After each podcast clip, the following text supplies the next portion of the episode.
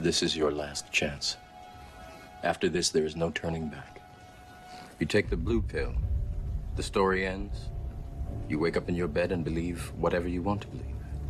You take the red pill, you stay in Wonderland, and I show you how deep the rabbit hole goes.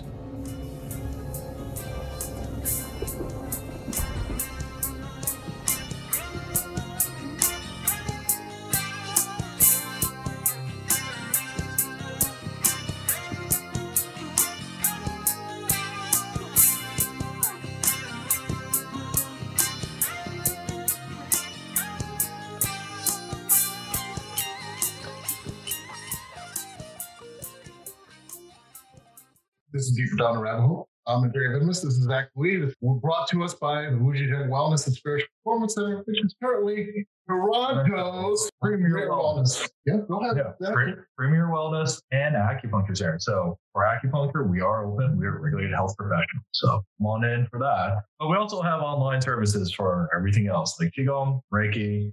And what's the biggest surprise with it, Andrea? Well, as soon as COVID's done, we'll have an actual occult spiritual store in Toronto. Uh, but not before COVID's done, because you shouldn't be going out anyway. But, you know, that's how it is. But as soon as it's done, whenever it's done, we'll, we'll open it up. Uh, so in season four of Deeper Down, like the first season, interesting, we're talking about L, which was the first season, and we had a couple seasons there. Fourth season, uh, we actually came to, we're actually doing something a little different with the show, where we're actually trying to walk up the Tree of Life. And what are we doing right now is we did air last week, and we're doing water today, of the four tectonic elements in, in Hermeticism that make up Malkuth. And while last week, we were, uh, two weeks ago, we were talking about cutting and separating and ideation and discernment. Today, we're going to walk in water. And it just so happened that you could, today we have a special guest, Lilith who's going to join us. We were talking about, we're doing this water show. And at the same time, we're talking about, well, we're planning out the water show. We we have to do a water show.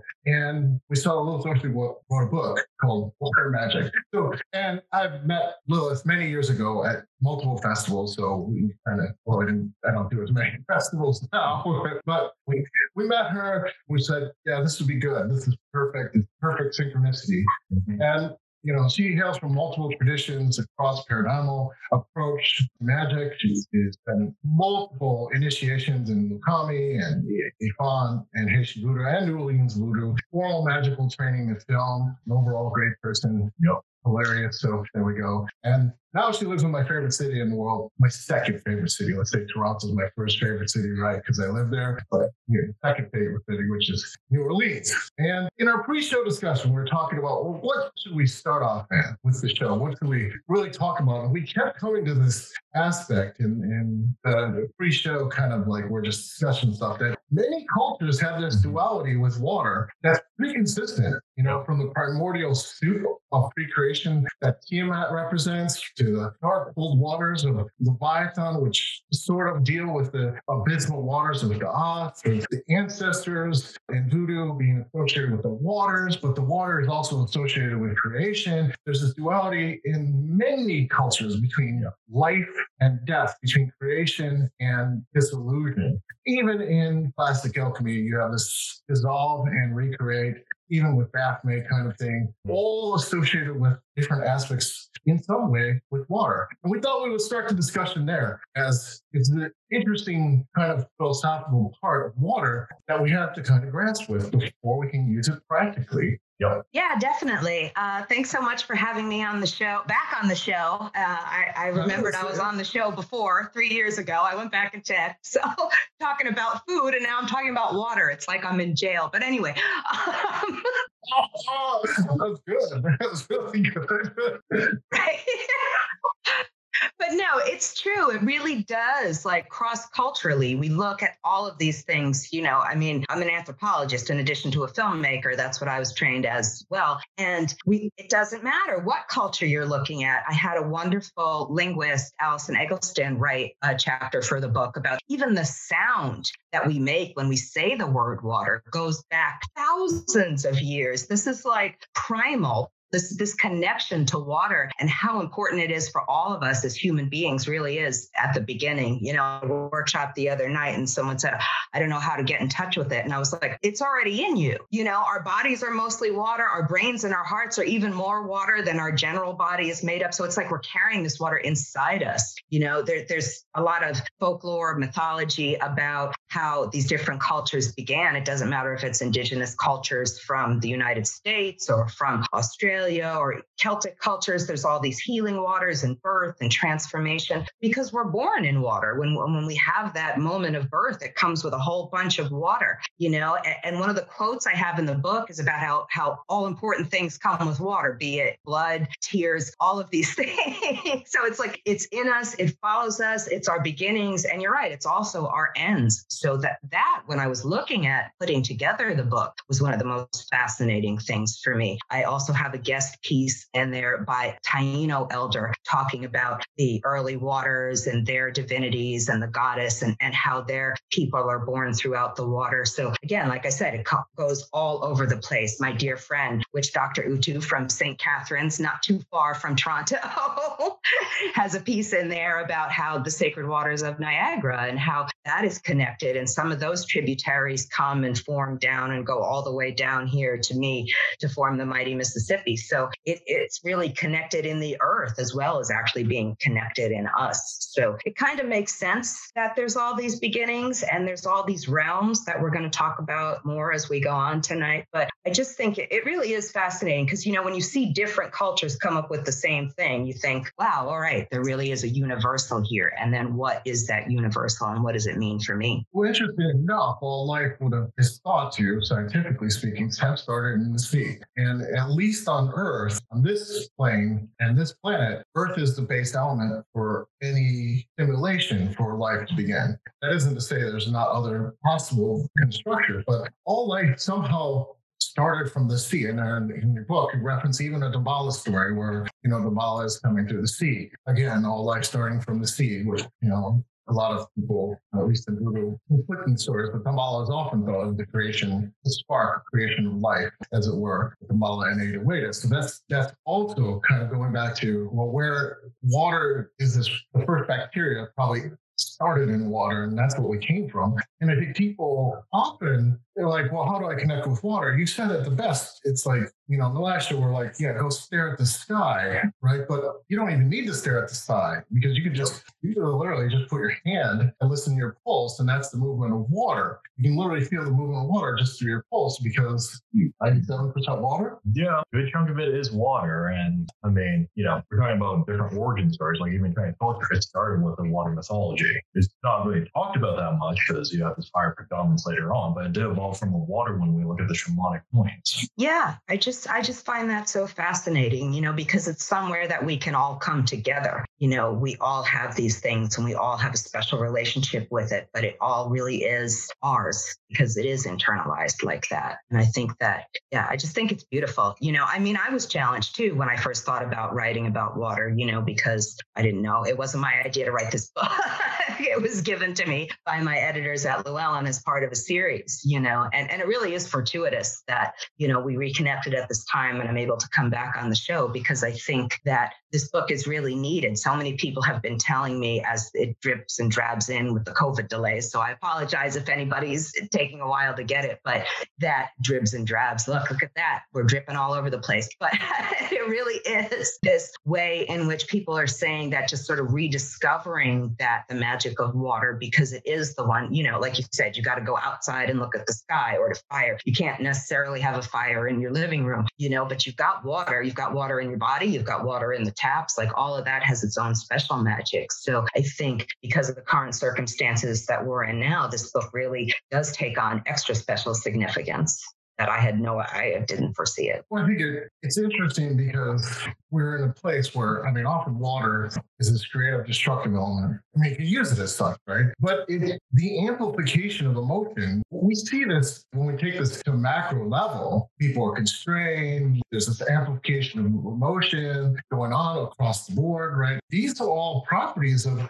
you know, people would think, oh, yeah, this rhetoric and stuff like that, it's all fire. But really, it's kind of a water aspect, right? It's amplifying and carrying this kind of greater emotion because now people are stuck in the house, right? They're not, they, they can't, they can't communicate the same way. Like, so they have to communicate through raining, which is a metaphor for water and technology. Right? They have to, we have to communicate through digital means, you know, which allow a person to kind of reflect back and forth on their own emotions more. Uh, so they can't, they don't have the calibration. They, they don't have the physical quality of stuff. So they're stuck with their own water and kind of what's going on there. And a lot of people kind of right now, maybe this is a great reason why the Water Magic book is even more timely. It's like you're stuck with your own emotions, which are usually water is the element most associated with amplification or diving into emotions. Yes. And people having to deal with all this emotions, right?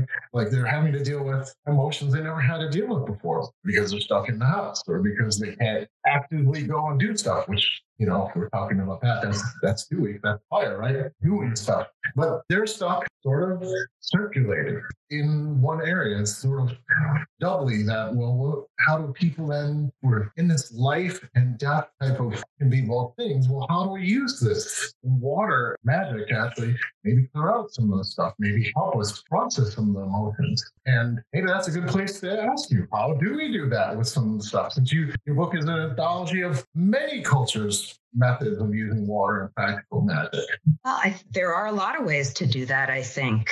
Uh, I think that part of it is, you're right, it does get us in touch with our emotions. It does deal with the hidden, the mysterious. All these things are traditionally things that are associated with water. And when I started thinking about it, especially in conjunction with the Tree of Life, I started thinking about this element of silence. And there's so many deities that we get in the A T Rs or African traditional religions where the power of water also comes with silence. We look at some of the divinities, some of these ancient foremothers that we're talking about, like Mami Wata, and when they communicate, even through possession, that is very almost an ancient language. It's almost pre-verbal, which I think is fascinating to me when you think about that. Like they, you go back throughout all this time, and they're not necessarily speaking the same language that we were speaking. So when they communicate, it's through the emotions, it's through feeling. And and one of the beautiful things about Mami Wata is anywhere that there is water, you have Mami Wata. It's like she carries the ashe or the sacred energy of water. So everybody has their own Mami Wata, again, right in their house. Even if they live in the middle of the desert, they have Mami Wata there. They have water for their own self and their own, you know, environment. So I think that's really fascinating and getting in touch with it. For me, a lot of this has been, especially being on lockdown, has been reinventing joys in the simple things, in the sublime things. And, and I put a lot of this in the book too about, okay, well, I have to drink water, you know, and I've never been a big water drinker in my life. Here I am with a cup of coffee from the Voodoo Spiritual Temple, but my coffee has water in it. I had to use water to make that coffee. So there, and other beverages that I drink have water in it. So even if I have an aversion to drinking actual water, which I know some of you do, and I'm one of you. So, you know, there's the divine don't drink water sisterhood. But um, you really should drink water. Well, I, I, I've got coffee myself. Um, yeah. We were, we were practically, uh, speaking of water, we're practically like, well, here we go. Here we go. Right? Like, you know, here we go. If we run out of coffee, what if Barbara Court wants to sponsor the show, here we go. Yes. Nice. But, I mean, that's still got water in it. Uh, it does have water in it, you know, whatever. There's, uh, yes, definitely. I, I, I salute that on every level. I definitely do. But we, so we're taking water into ourselves. We're having magical baths. We're having magical showers, you know, even if it's just a regular sh- shower and you throw in some herbs or some salt and things like that, then you've turned it into an extra magical shower. You know, I talk a lot in the book about the spirit of place through tap water, because for most of, like for me, I'm here in New Orleans, that comes from the Mississippi. So I have the Mississippi River water coming into my house. So, and in other places, it does also come from your local tributaries and things like that. So it really has spirit of place. So reconnecting with spirit of place, we have the time to do that now when we didn't before. And so much of this for me and for my godchildren and people who study with me has been about focusing on, okay, well, what do I have now? What do I have to work with? And I have these things. I have the spirit of place. I have the water that comes in through the faucet. I have the water that's in my body. I still need to do those regular water type things like take a shower. I'm, everybody's washing their hands now. You know, I ran out and made magical hand sanitizer and put Florida water in it. Now everybody's selling that. So whatever, but there's a recipe on my blog if you want to make your own magical hand sanitizer with Florida water in it. But for me, it was like, this is, look, this is something that I have to do almost as a ritual. If I'm going out and I'm, you know, I might have touched something. So now I can make that ritual where I'm using these magical waters to heal me both physically and spiritually. And I think that that just allows me to have that extra step to my magic that I didn't have before. No, it stinks. Nobody wants their hands all slimy all day. But if you have to have your hands all slimy, you might as well have an added benefit to that where you know that you're protecting yourself, not just physically, but also spiritually. So it's been little things like that that I've been trying to highlight for myself and for the people around me and for my students, where they can sort of reinvent some of these things that they might have taken for granted before. You know, I've been doing a lot of laughing because everybody seems to be rediscovering cooking and gardening, but I was always, as you know, a cooking and gardening person before, you know, so it's uh, like, okay. Three years ago, that's what we had you on the show for. And I was like, yeah, uh, yeah. It's kind of interesting because you're talking about little things. And like well, today, we spent a good couple hours before the show. We can't hear it because Zoom's actually doing its job. We set up a water fountain, right? That's I did a little water and stuff like that. But just it's a it's a stone fountain. But the movement of water, when blessed, continues the movement of water in the way that you in other cultures use the air, right? So it's like moving water continuously. It kind of stepped it up. It was a small thing that we're trying to do to move energy, but the movement of water kind of moves energy too. And you're kind of discussing some of that. But one of the interesting things is the exact things that we're using to protect yourself is actually, again, goes back to life, death, economy. COVID is by virtue a water disease. Mm-hmm.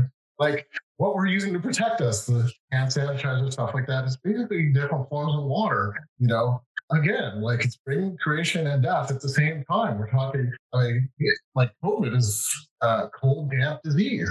Yep. Uh, in Chinese traditional medicine. So it, it literally spreads through aerosol water. Mm-hmm. Like, so again, we're getting, we're, even when we're discussing the little things, we're getting to creation and destruction at the same time. We're not destruction so much in the same way as more like death, creation and death at the same time. Death, war, or nothing, man. And it's one of those things where, I mean, you're about dampness. No one really has a context for dampness. I always say it's humidity. So it's like humidity that's sticking to you. So there is the aerosol piece, but also it has a water tendency to really just be muggy around you. And that's internal or external.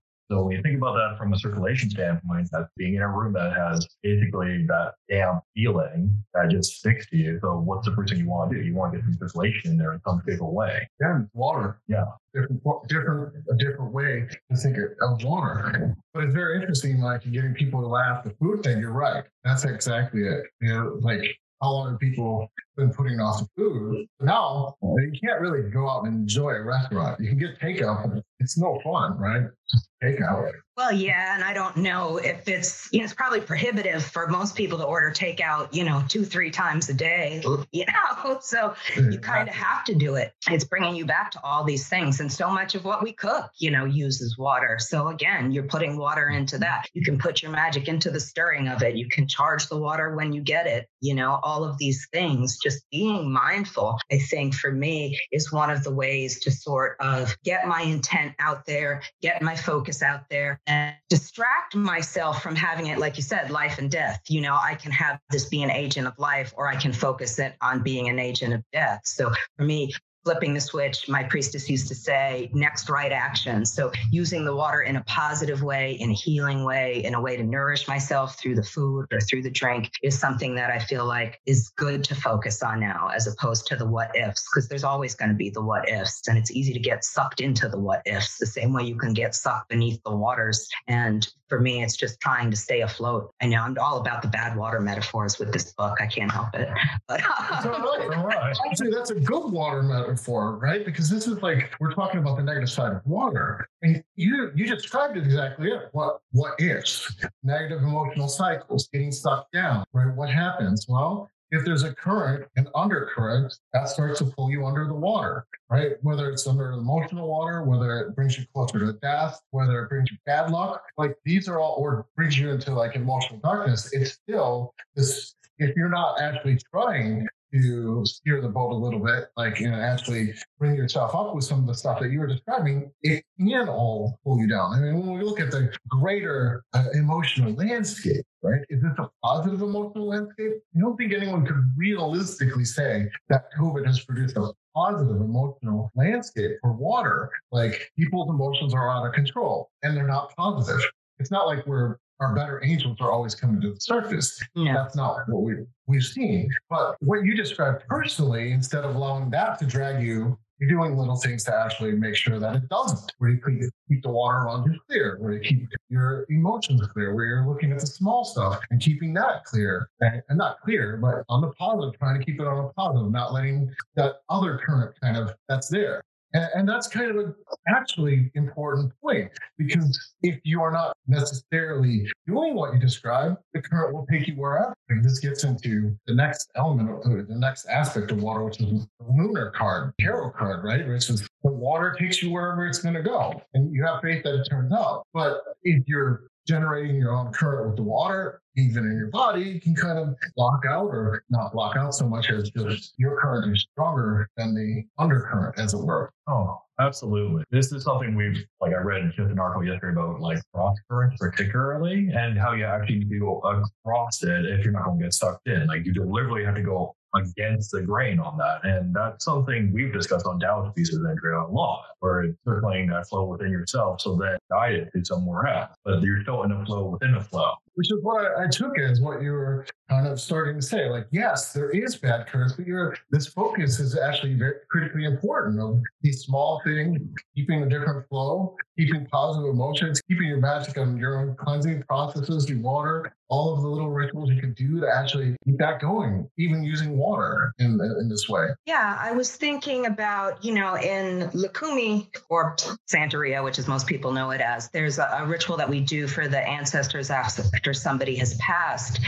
And it's called usually an asistencia, where you lift them up, and you, it's a nine day ritual, and you start off with their photograph and a glass of water on the ground, and it gets progressively higher every day. And on the ninth day, you set it on the ancestor altar or the boveda, which is what we call it in the tradition. So to me, this is just another way of uplifting ourselves, you know, and we have to uplift the ancestors. We have to uplift everything that's around us right now, because there really is a huge sinking feeling out there. We didn't put this out there. Just, just the general vibe of a pandemic is, is pretty sinking feeling. So I think, again, for me, you know, it's been hard. Obviously, everybody's going through a lot with loss and, and you know, fear and stuff like that. And, and those are pretty strong emotions, but we still need to keep it together to uplift ourselves and, and to uplift those who have passed. You know, we, we owe it to everybody. And I keep going back to the ancestors as well, you know, where I, I remember my grandmother telling me a story back to cooking about when she was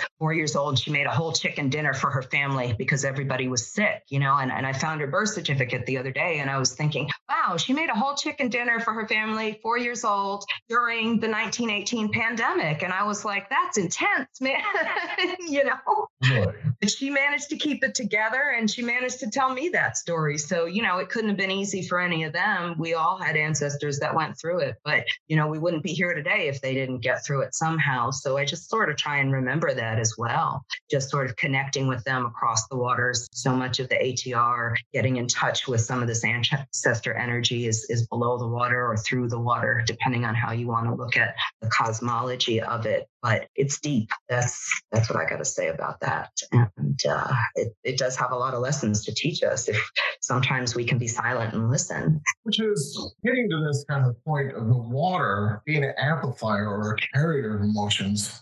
Like, we gave a couple examples of like simple things that you're telling your, your godchildren, and as well as, you know, on the blog, you obviously gave a hand sanitizer before, you know, Florida water hand sanitizer formula out there. So, but we're, we're kind of getting into this like water, this emotional amplifier, this enabler of more psychic abilities. And maybe we can talk about that a little, because that ties in with the it actually ties in with what's going on around us, like this thinking field and everything. If water is a amplifying it and the emotions are getting amplified, well, maybe we should talk about that, like the mechanism, like how it seems to work, actually. Because you have experience with multiple water cities, like you, you used to live in New York, it's sort of a water city. Maybe you'll describe it differently. We also live in New Orleans, which is like considered, you know, ancestral water city of the world, practically. Mm-hmm. um, It is, and I'm in the middle of, well, it's below sea level. So I, I I didn't really understand what that meant magically until I was living here permanently, and I think I'm finally getting it, you know. I, I do better this way. I totally do. I don't do well in like Denver and high altitudes and stuff like that. I definitely do better below sea level, and I think in a lot of ways that's why it is such a magical city, you know. There's so much magic here in New Orleans. But in New York, what I didn't realize either until just about before I left was I lived in Brooklyn. So I lived pretty much close to the East River. And then I grew up in Bay Ridge, you know, Sinai Fever territory, and right next to the Verrazano Bridge, which is where the river empties out into the ocean, goes on towards Coney Island and things like that. So it was a very Oshun Yemaya place, as a Babalawo friend of mine pointed out as we were driving over the bridge. So it had both of those energies, the energy of both the river and the sea. And my first documentary about New Orleans voodoo was called Bodies of Water. And in a way, it compared some of the ashe or sacred energy of New York as compared to New Orleans, because pretty much the magic and the people and, and all the vibe of the place is influenced by the water that's near it. You know, if we look at back throughout time, we look at some of these sacred rivers, these sacred, you know, fertile basins that were centered around rivers, and trade and industry and travel and all these things are got from the water. So it's such a beautiful thing, really. Unfortunately, so much of it is polluted. They made me take all of that out. Unfortunately, in the book, every time I was like, oh, this is polluted, you should donate. They're like, no, don't put that in. So whatever. Why, why, why would they do that? Like, why would they do that? I don't understand. I mean, I didn't even mention anything specifically because, you know, I want people to do their own research and support the, you know, cleaning of the waters right, right. in their own communities. This is what I got to do for like long. long. Why? Whatever. That's the whatever. I. Why, Llewellyn? Whatever. But I. It's Llewellyn often asks why. Why do that? Come on, people, get people to care about the rivers around them and stuff like that. Yeah, yeah. I mean, even if, you know, I've certainly done that, gone out and, and cleaned it up myself and donated to other people who help keep these things clean because it's important. It's very important. It's life-sustaining, you know. But anyway, uh, so no, New York was, I would definitely, as a child of Oshun in the Santo tradition, I would constantly go to the river to leave offerings and things like that as part of my tradition. And I would also go to the ocean as well when it was, you know, a reading or it was part of time for my spiritual house to go leave offerings at the water. Telling a story the other night about how I had to leave a watermelon for Yemaya at Coney Island, and it was right after nine eleven, and I didn't want to throw it off the pier because I was afraid they'd think it was a weapon or a bomb or some crap like that. Cause like, I'm like, why would someone be throwing a watermelon off the pier? So I stuck it under my skirt and I waddled out under the, the pier and I sort of birthed it into the water where nobody would see me, but it got in well, there. We're well aware of those types. As, as the voodoo house ourselves, I'm well aware of the sneaking offerings to places, methods that you must employ to avoid police interaction. Yes, yes. You got to do what you got to do. You know, that's what happens, you know, so there we go. But that was, I mean, it definitely does take, and it also takes on the character of the indigenous people and the land, you know, and, and how, the, what their relationship was to the water. So for here in New Orleans, I mean, again, we're talking about different people, so, and we're talking about different water, but where I am right now is sort of at the junction of the canal, which goes, you go down a little bit, I'm right next to World's End, which is where the canal meets the Mississippi, and then the Mississippi flows out and very quickly connects to the Gulf. And I'm less than a half half hour away from Lake Pontchartrain too. So I'm kind of next to the lake, the canal, the river, and the water, and we're underwater and it's raining now. So um, there's a lot of water here. And it's very magic. Water surrounding you everywhere, underneath it you, is. around you, and above you. It is. It's like there's water everywhere, you know, and you were talking about it being an amplifier. And I think they've even proven this scientifically, that water remembers. Like if you have a drop of water that comes from somewhere that's, you know, a thousand miles away, it still has the same character as it did when it started out over there. It gets mixed with other things, but nothing gets taken away. You can still detect all the properties that it had originally. So that to me is amazing. It can sort of like blend and amplify at the same time, because I could mix it with some other water and it still has its original properties. It's like it's it's doubled itself almost in its existence. And this is the one of the, the most beautiful things I think about it. And when you get down to it, that's really magical, that it can like double itself without, you know, losing and only gaining. And that's something that we don't see very often, I think, in anything in nature or magic, that something has the ability to do that. So that's That's one of the things that I've been trying to remember, especially now as I'm surrounded by this water that has the character of the original Choctaw who lived here, that has the character of Marie Laveau, who used to go and leave offerings at the Mississippi, that has the character of everybody that came before her, that has the character of Annie Christmas, that, you know, the steamboat captain that used to ride on the water and, and would fight for everybody who needed a champion, you know, unwed mothers and, and abused wives and all of these things. And it's sort of makes me feel less alone. And I think that that's something that in my magic, again, especially during this time when we're all isolated. I mean, I don't have a COVID dance partner, unfortunately. So feeling less alone in the swamp is something that uh, I work actively on. And I'm sure a lot of other people can feel me on that who may not have a COVID dance partner. Well, I mean, I think that's actually important. The water as the connecting agent is also one of the things. I mean, we're, we're, we're talking about life, but water mixes and connects, you know. And right now, yes, we, we we're talking about the negative side of water, but even then, when people are gathering, I mean, recently we had this barbecue in the entire house, right? All these people protesting masks in Toronto, which, okay, I thought I left all that behind in leaving the States, but okay, apparently not. But still, all these people were connecting over this emotion, and they were connecting. You know, we generally consider that probably bad, bad public health, but they were still interconnected. And like water is this connecting agent through these emotions, and similar emotions is, you know, even digitally, uh, we're having a conversation, we're connecting, we're reconnecting, but the idea, the water is flowing back and forth, right? Like digitally speaking, like it's an interesting thing. You're exactly right. Reconnecting with the water, you know, reconnects to similar to people with similar. And it's a more emotional plane almost. That's kind of exactly what you were describing, which is, you know, you're in a perfect position to amplify that because you got water all around you. You can feel the energies of the, the different elements of people who touch the water. And that's kind of, you know, what you're kind of getting at with connection. It's still connecting different aspects, but now we're connecting things outside of time because you're connected, because the water remembers. The water kind of provides this kind of portal back backwards in time, which also reveals a lot of aspects of practical magic. That fact alone gets into the carrier and it remembers. So, well, now we get into why do baths actually work, or why do these actually work? Well, these principles alone give us a kind of, in our discussion, they emerge as a way to kind of start discussing practical magic. Like, because if water remembers and it's getting in your body, what happens when you take a bath, right?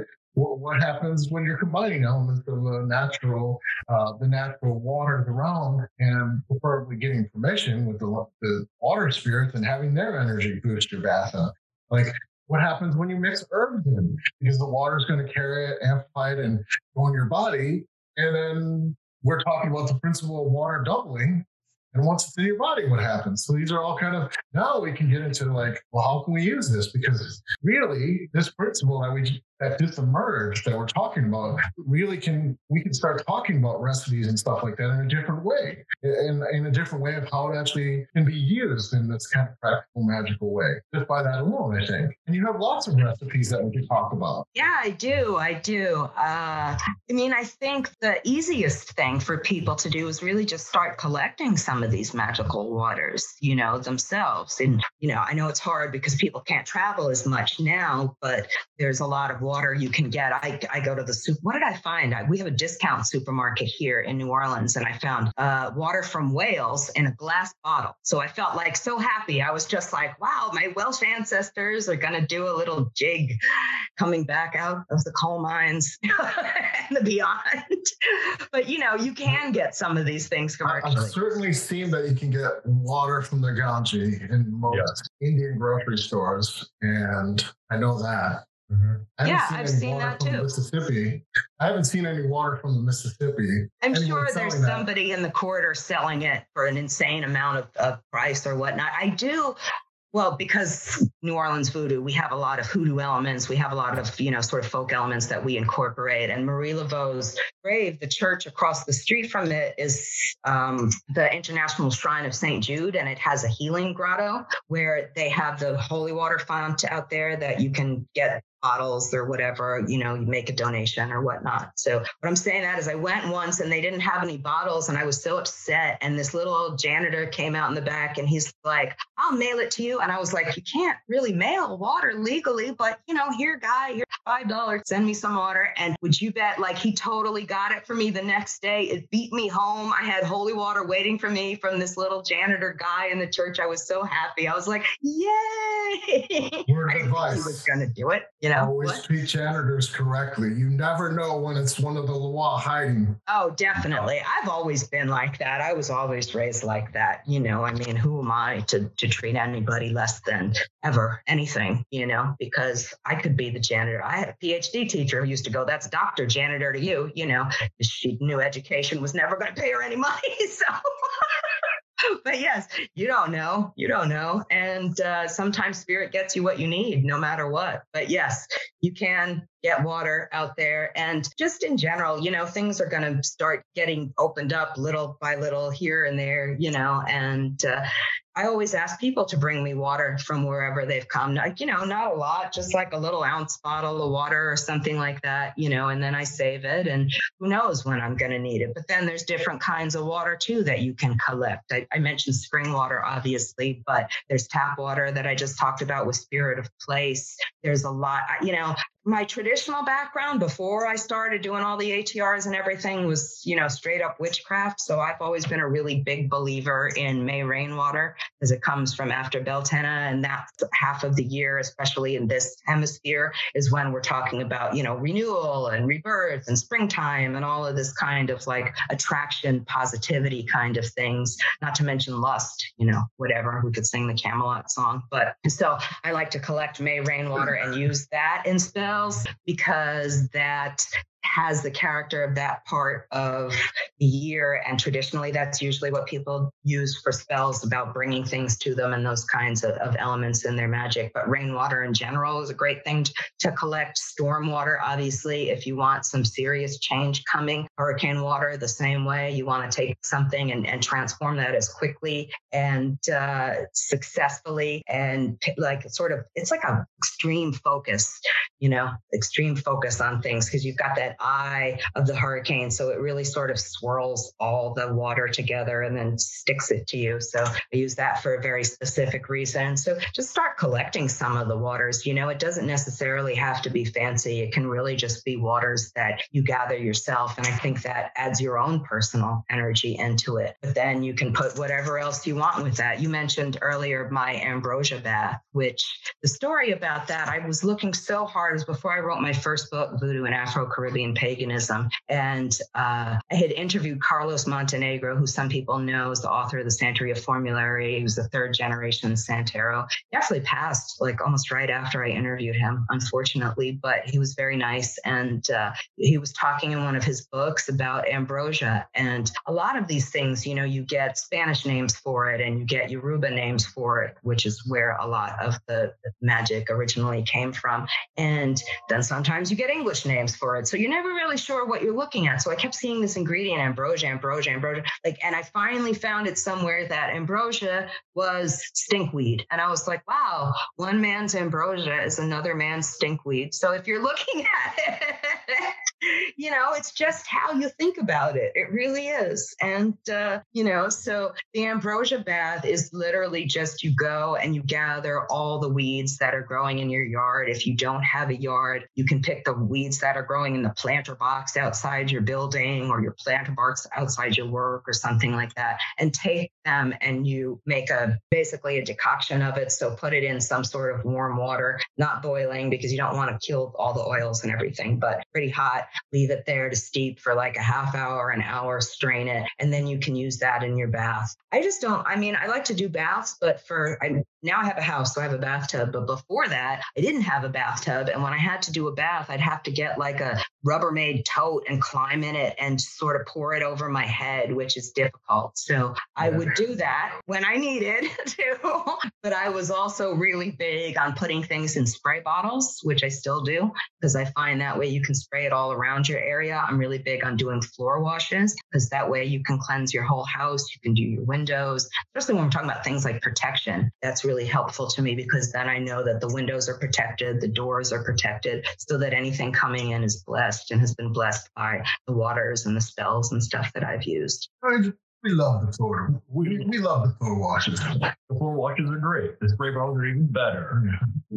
Yeah. You make concoctions a whole bunch. You have to. Yeah. That's a, that one is probably an underrated magical technique is floor washes. Oh, yeah, definitely. I mean, some, some conjure stuff I feel like, okay, really? With cement everywhere, you're going to get the foot tracks? How's that going to happen, right? Like, you're going to go yeah. into the office, you're going to go in the office and, you know, get somebody's personal effects. Okay, maybe you're real clever, but, you know, but a floor wash, you can affect everyone who comes into a place. Oh, we're having a floor wash. Yeah, uh, definitely. Now. And the spray bottle helps if there's a carpet in the office, because I've had a lot of my clients say that to me. Oh, there's a carpet. Yeah. I can't wash it, you know, but if so, you've got the spray, there you go. I have a secret for that.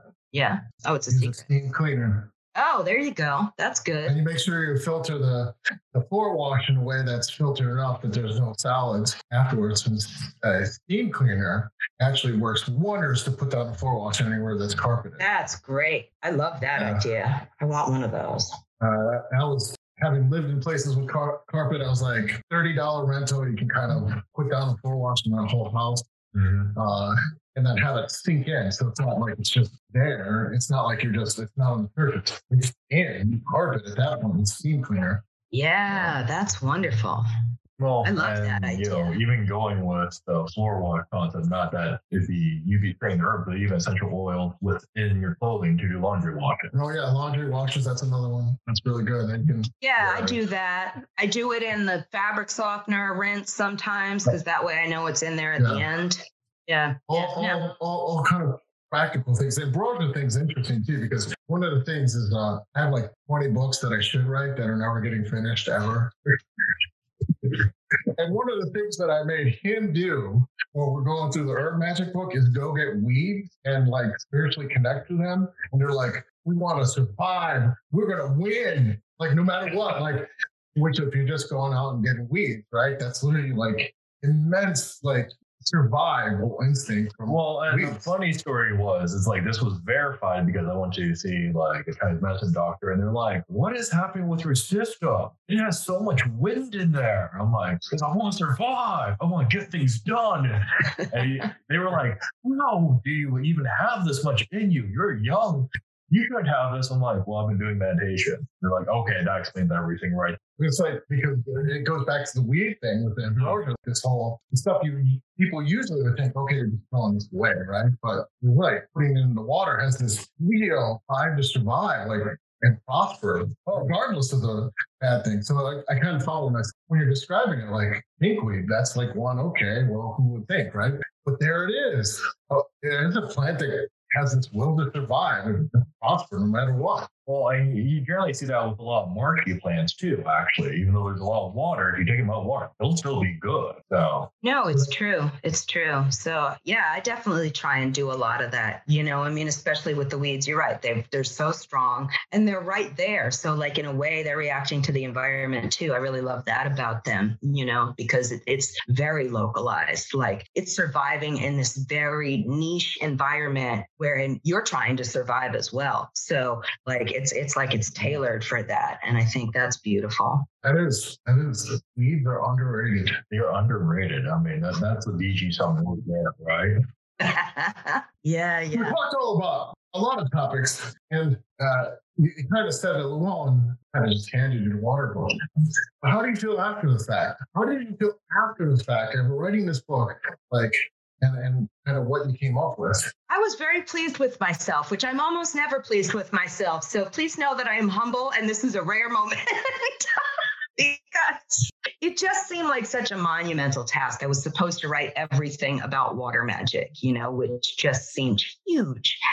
And every water god, water goddess, you know, every crystal, oil, incense, you know, a big chunk of formulas, a big chunk of folklore, mythological places, actual places. It, it was just so much, you know, that I wasn't sure that I could do it justice in a small book, you know, and I was happy with the way that it came out because it was really an exciting journey. And I didn't think that would happen. I really thought it would be kind of dry. I thought the Water Magic book would be dry. You know what I mean? Like very detailed research about like, oh, what's this water crystal? What planet owns it? You know, it's fun. But when you get to the point of like, you know, a hundred hours of that, when you have to do it, it becomes less fun.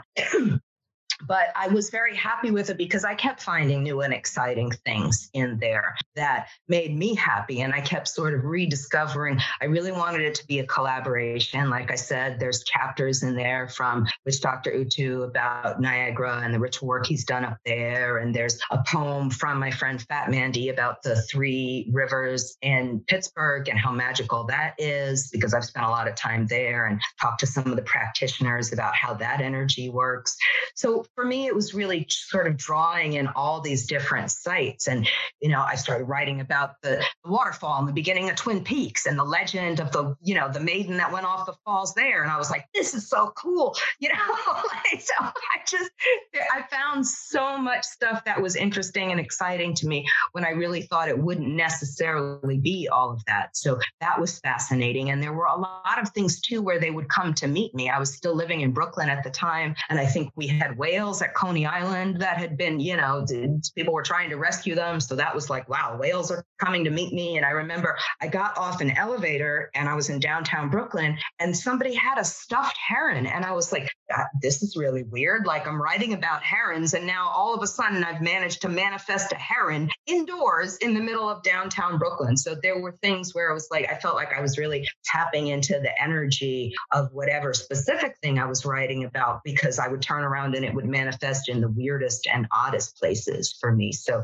that I was doing a workshop in Canada and like kingfishers were like dive bombing at my head, things like this. I had never even seen a kingfisher before. So it was like all these weird, strange coincidences that felt like, you know, thumbs up from the universe about what I was trying to get in contact with and get in touch with. So that I thought was really fascinating. And I'm really happy how it turned out and that people really like it and are sort of, you know, managing to still order it, even though there's delays and COVID and all of that. Water delays, right?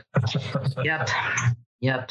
Definitely. It moves at its own pace. You know, all of this happens, but no, I, and I, I'm happy. I was really honored that Heather Green's my editor at Llewellyn and, and she put together this series, and I'm really honored that I was the one that kicked it off. So it was sort of, I was the inaugural book. So I got to sort of set some of the tone for what was happening. And, and as hard as that was in the moment, I think I'm sort of happy about it because it allowed me to have a little teeny bit more leeway and freedom with what was actually going to go in there than the people that followed me. It's all going to follow this exact same format. So me and my my Aries nature, see, I have no water anywhere, but I like being first. So that was good. Yeah, you got the fire in the water. Yes, I do. Steam, heat. Yeah, yeah, that's what I got. Yeah, it was nice. I mean, you know, I've worked with other publishers and I was excited to work with Llewellyn. I grew up with Llewellyn, you know, as a kid. It was like, wow, Llewellyn was the publisher. So it was an honor to get to work with them and to sort of see how they do things differently and stuff. So you got a copy of your book to hold it up so people on the video can see it? I do, I do. Pimping. It's got to be pimped, right? So there we go. Pimp the book. There you go. There you go. Water Magic. Yeah, yeah. But yeah, like I said, there's all different deities. There's all different myths. I love all of that in there. There's all like the mythological places, some of these folklore things like the Japanese anus sucking vampires. That was intense. Um, yeah, that is intense. That's a lot of Japanese talk about it. Yeah, yeah, yeah. They hide that actually. I would probably hide that too. I know, I know. No, there's some strange stuff in the water, you know, and, and then just like going deeper into it about how like, okay, why do we have these things? Like you said, water's the emotions, but it can also be danger. It can be death, but it can also be life, you know, and how each of the cultures sort of came up with their own mythology, folklore, characters, all of this in, in response to that and how they view it. Exactly. If there's one thing, take us on out, what you have people do with water right now? One thing that I would have them do with water. Okay, well, the next time they get near some water, like they don't have to run away from this, you know, presentation at the moment, but the next time they get up and are at the faucet, just take a moment and take some water, put it on your hands, put a few drops on your feet, put a few drops on the top of your head and on the back of your neck, because that is going to give a blessing to everything you touch.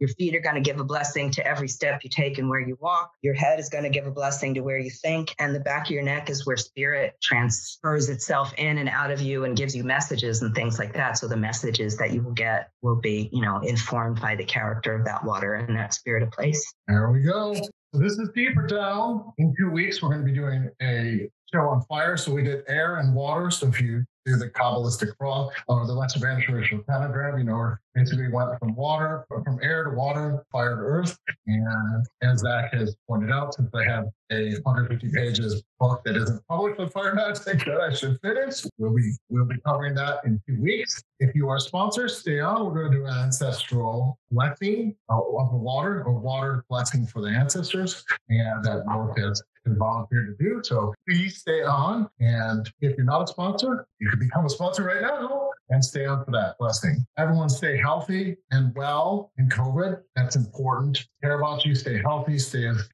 the best you can.